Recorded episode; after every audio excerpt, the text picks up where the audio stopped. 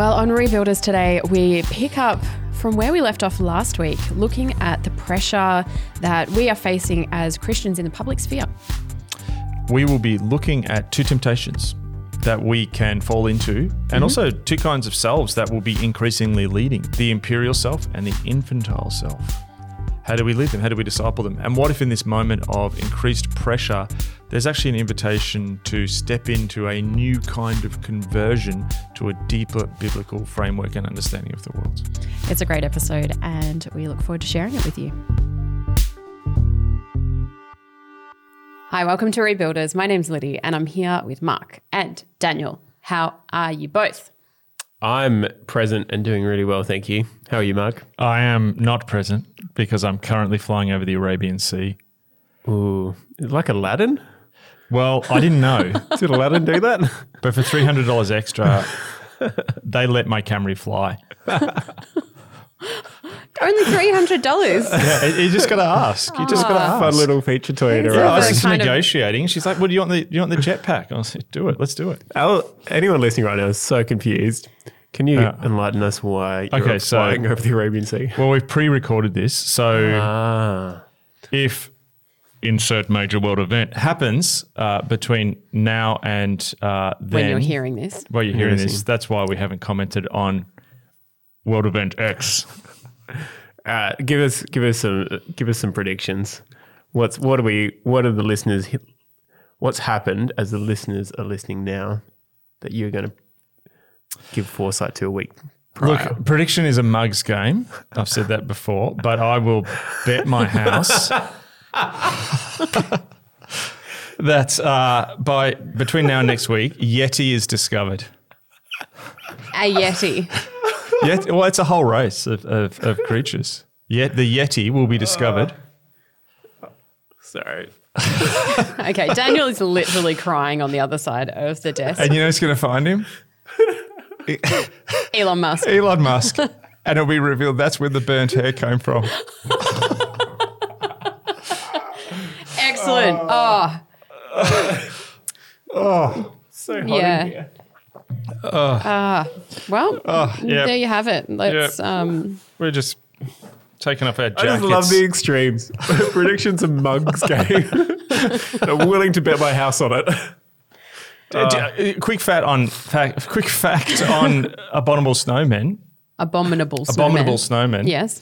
Uh, Jane Goodall, the famous uh, chimp. What did she study? Monkeys, chimps. What did she study? Chimpanzees Zoologist or maybe like- zoologist. yeah. She fully believed in, in the abominable Primatologist. primatologist. Fully believed in the abominable snowman. Really? Yeah, she was a true believer. I'm I'm going to say that everyone has enjoyed this start of this episode and this banter. It's now time to tune in to the what they've come here for. Thank you. Thank you for declaring that, yeah. Captain Daniel. well, last week we talked about, uh, I guess, how the church um, and Christians uh, and people of faith in general are facing that challenge of whether or not you can take on um, roles of significance in in cultural society. Um, you know, be a CEO of a, a secular company or Yes. whatever, and um, and the pressure that kind of comes with that, and the questions that come with that as to what it looks like to be a Christian in the world um, going forward. And I think that, you know, for whether it's people in those leadership roles or just people in the culture, you know, you can definitely feel the growing anxiety that comes. And, you know, like just interesting, you know, seeing all the news headlines. I think I talked about last week about, you know, the newspaper saying holy war, Yeah. you know, Archbishop versus Premier. And, you know, what does this all mean in, in the comments? And, um, that sense that as we've moved away from sort of liberalism as a neutral thing to this sort of hyper liberalism, which which seems to sometimes feel like it's growing in intolerance. Um, so a big thing we talk about, um, you know, wrote a book on it, a non-anxious presence. How do we be non-anxious responses to this? To be a non-anxious presence, first of all, you have to realize the temptations that you succumb to when you're anxious. Yeah. All of us have coping mechanisms. It might be comfort eating or anger or different ways that people respond to anxiety that can be negative and destructive for us. So I just wanted to posit two um, for us so that when anxiety like this comes or you feel like, uh, you know, there's an increased pressure or even a loss. Yeah. Um, and I think, you know, I think there's a lot. I think I might have mentioned this last week, but it bears repeating that. Particularly, there's been a lot of Christians who have grown up being told you can have this achievement in the world and you can interface with the world, and you know, if that disappeared, again, we're not saying that's going to happen, but if that did disappear, um, how do you deal with that loss? Yes. You know, Yeah. and so I think there's two ways, two kinds of paths that we can go down. Now, the cultural critic Christopher Lasch wrote a number of books, such as The Revolt of the Elites and The Minimal Self. And he also wrote a book called The Culture of Narcissism, which I would put up there in my top five cultural books you should read. Um, and uh, people say, What's the other four? I don't know. I'll have to think of them. Yeah. Um, and um, uh, he said that there was two sort of Western selves, and he saw one sort of morphing into the other. The first one he talked about was what he called the imperial self. Obviously, imperial comes from the word empire. And really, he described this as a kind of uh, super ego, thus, with a super desire that was kind of an apex predator of contemporary individualism. This self was the child of the imperial age of conquest. In A Non-Anxious Presence, I talk about the sort of self that conquers the frontier. Yeah. This is the entrepreneur, the hero, the world-class athlete who has all the riches and money and adulation and and love of you know everyone because they they reach the apex of success, and very much that has been the dominant sort of uh, I guess aspirational self. Not everyone got there, but that's who the heroes were of the culture. Um, so, you know, that's the sort of first temptation. I think there is this temptation that when anxiety comes, to then push back with this imperial self to sort of reach into this human form of striving to sort of find a kind of new kind of human self who is going to push through these challenges and, and have success through human power. Would you say that the church has fallen into this trap in the past or is now? Um, absolutely. I think the church has fallen to this in the past. And there's countless examples of, I think, where, you know, just have to look at, I guess, the linkages between church and empire at different stages, but also as well, this sort of sense that the the church is probably a more contemporary version of that, which is probably less examined, is almost the church as the place which prepares people for success in the secular world um, without an idea that actually uh, certain kinds of pressures come. Now, we talked about like uh, last week how in late liberalism, the sort of challenge from culture was seen more morally. So Yes. you can go to the corporation, but don't do bad things at the corporate party or something. You know what I mean? So, how do you be at work and be moral?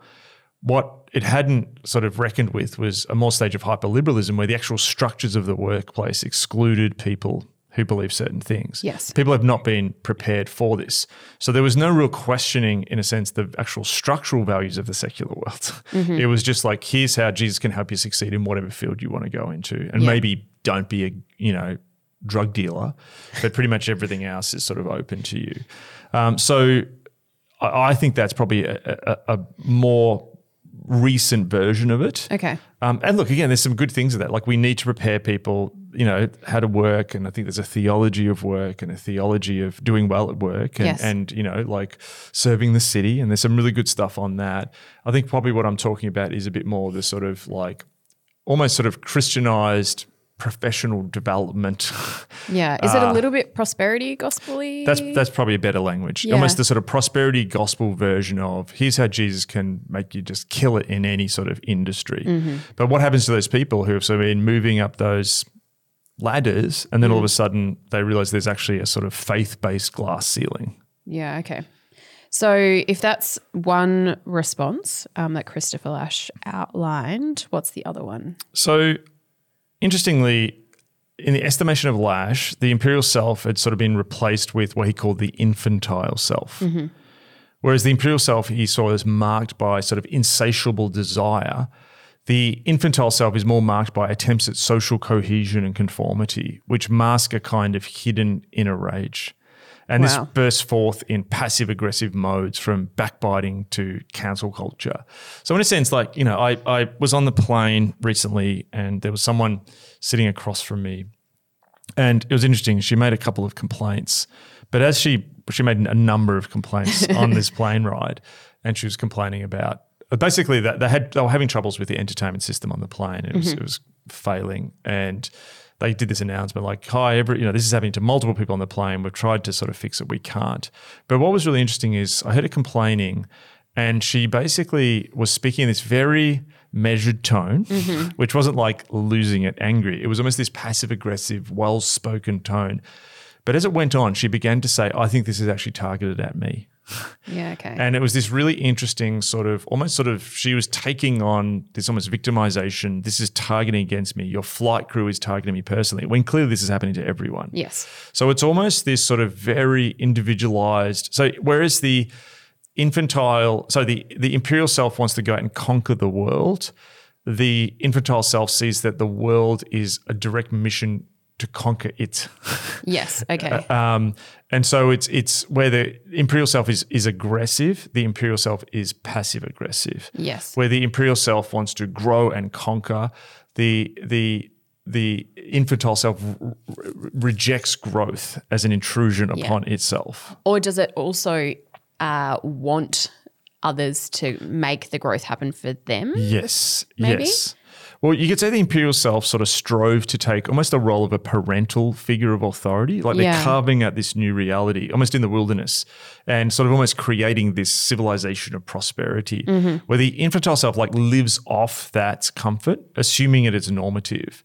Um, and its expectations are inflated when not met. So it rages against the paternal figure, the imperial self, even though the imperial self is providing for it Yeah. um, while at the same time being dependent upon that imperial self, that paternal figure, for the provision of comfort and security. Yeah, so its right. rebellion is actually a bit of a power game, but it's like a more angular.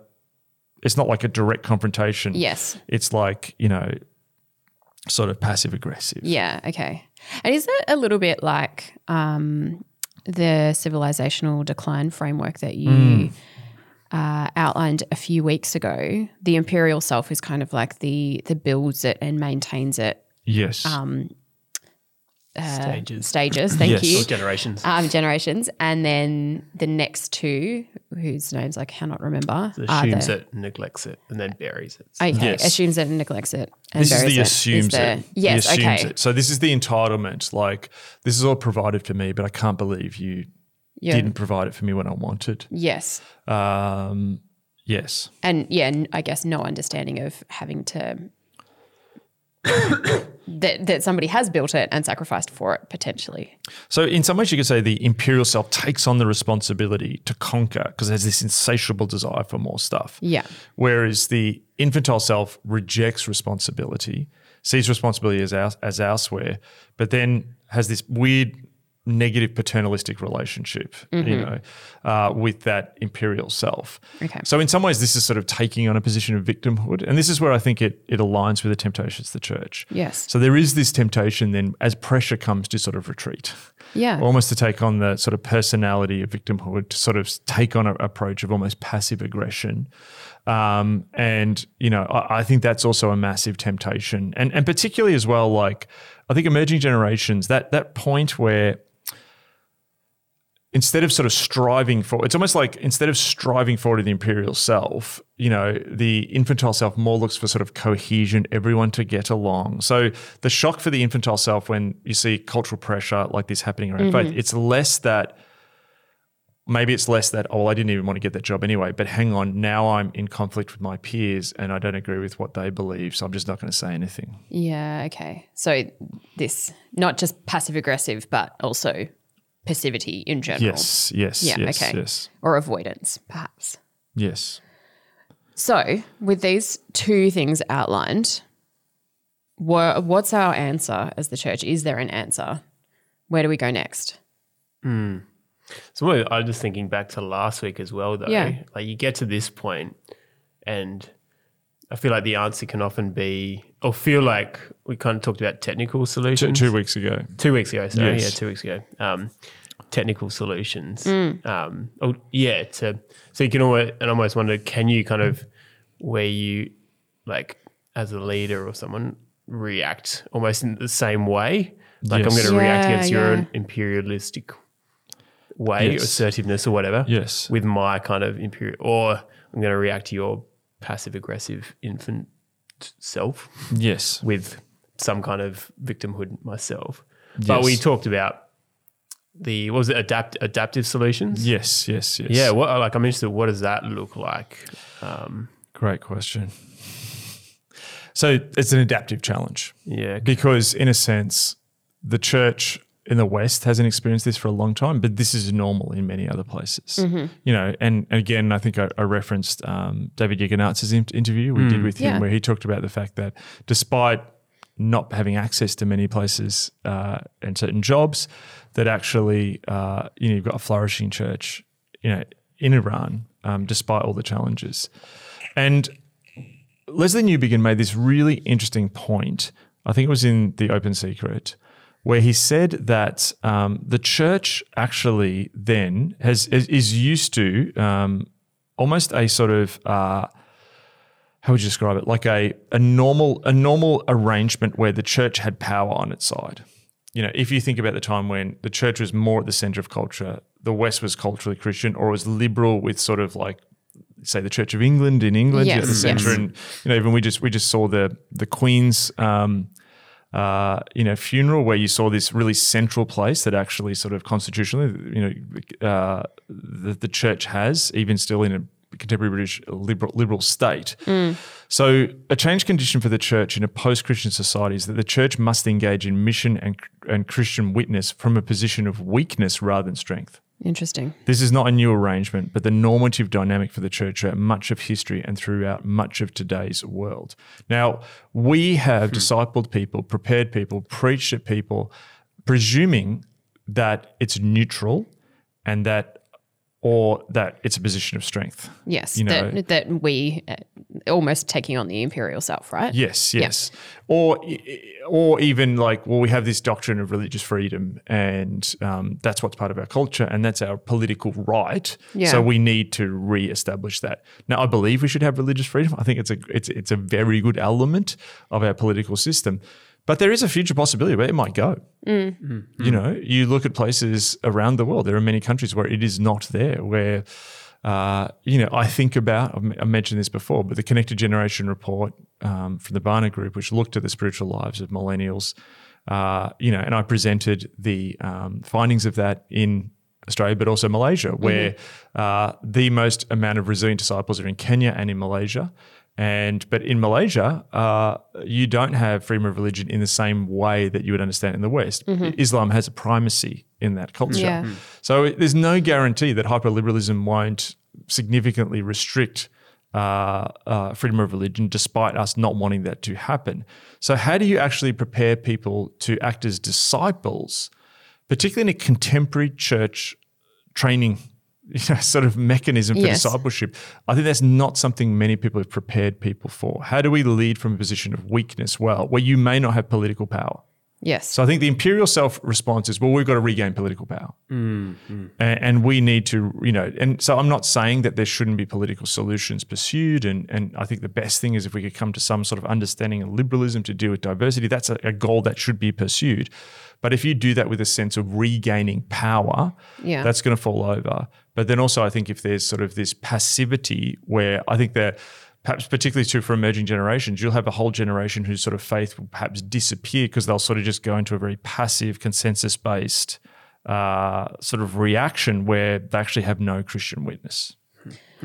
So I wonder then, um, as you uh, posited in um, Newbigin's quote, that um, that we're to take on a position of weakness. I wonder if it's important to uh, distinguish the notion of weakness here um, uh, apart from the infantile self, because I know the the notion of weakness has many associations. I guess from a Christian worldview, it's Yes. different. Yes. But um, we've just been talking about the infantile self, and infants Yes. are known as being weak. Yes. Um, how would you distinguish those two?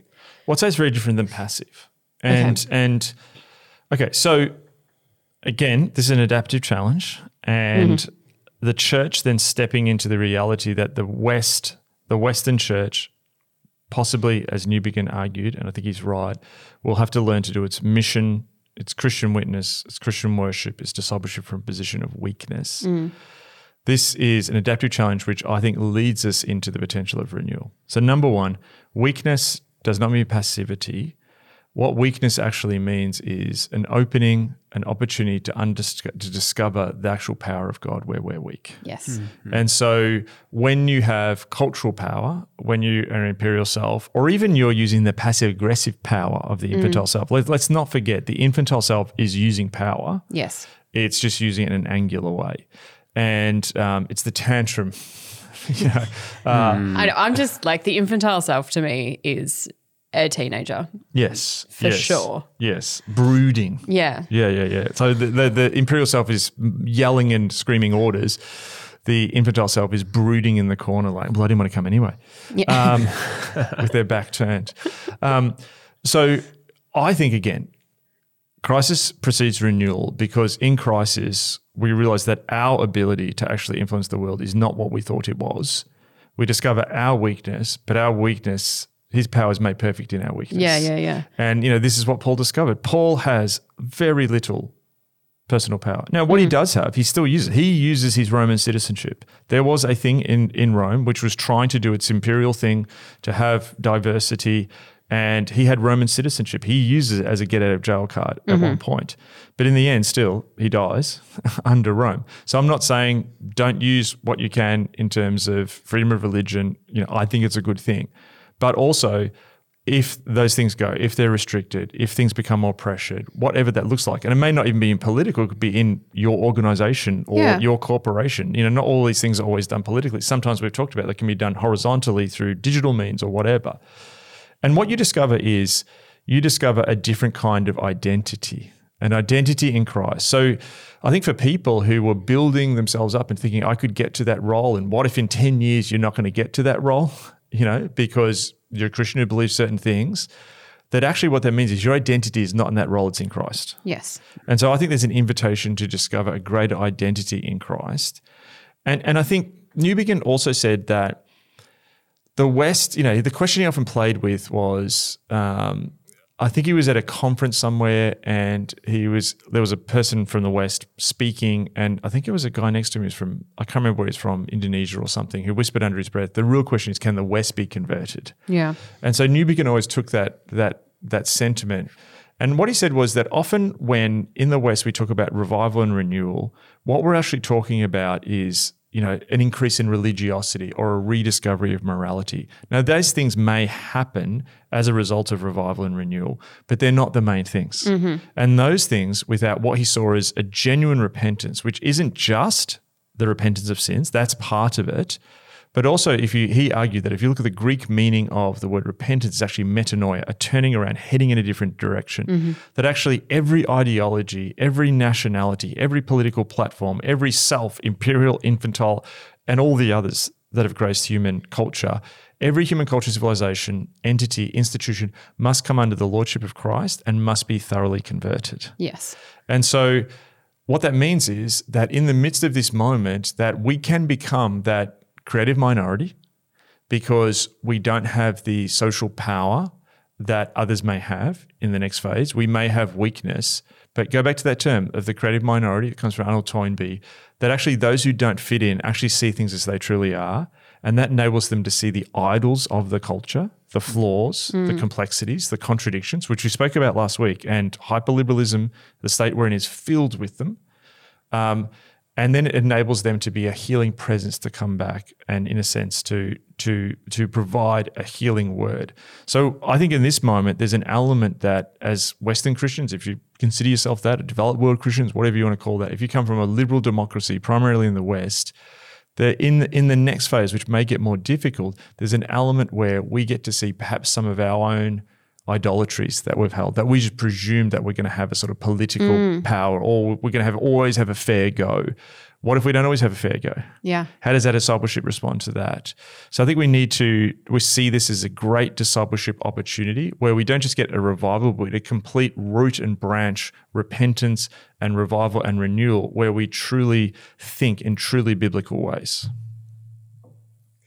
So as we as we look at these the notions of like imperial self and infantile self, this isn't just this this can be a, an individual thing. It's something that is at play within us as individuals, but it's also um, potentially at play within um, our our church institutions, um, whatever area you um, find yourself leading.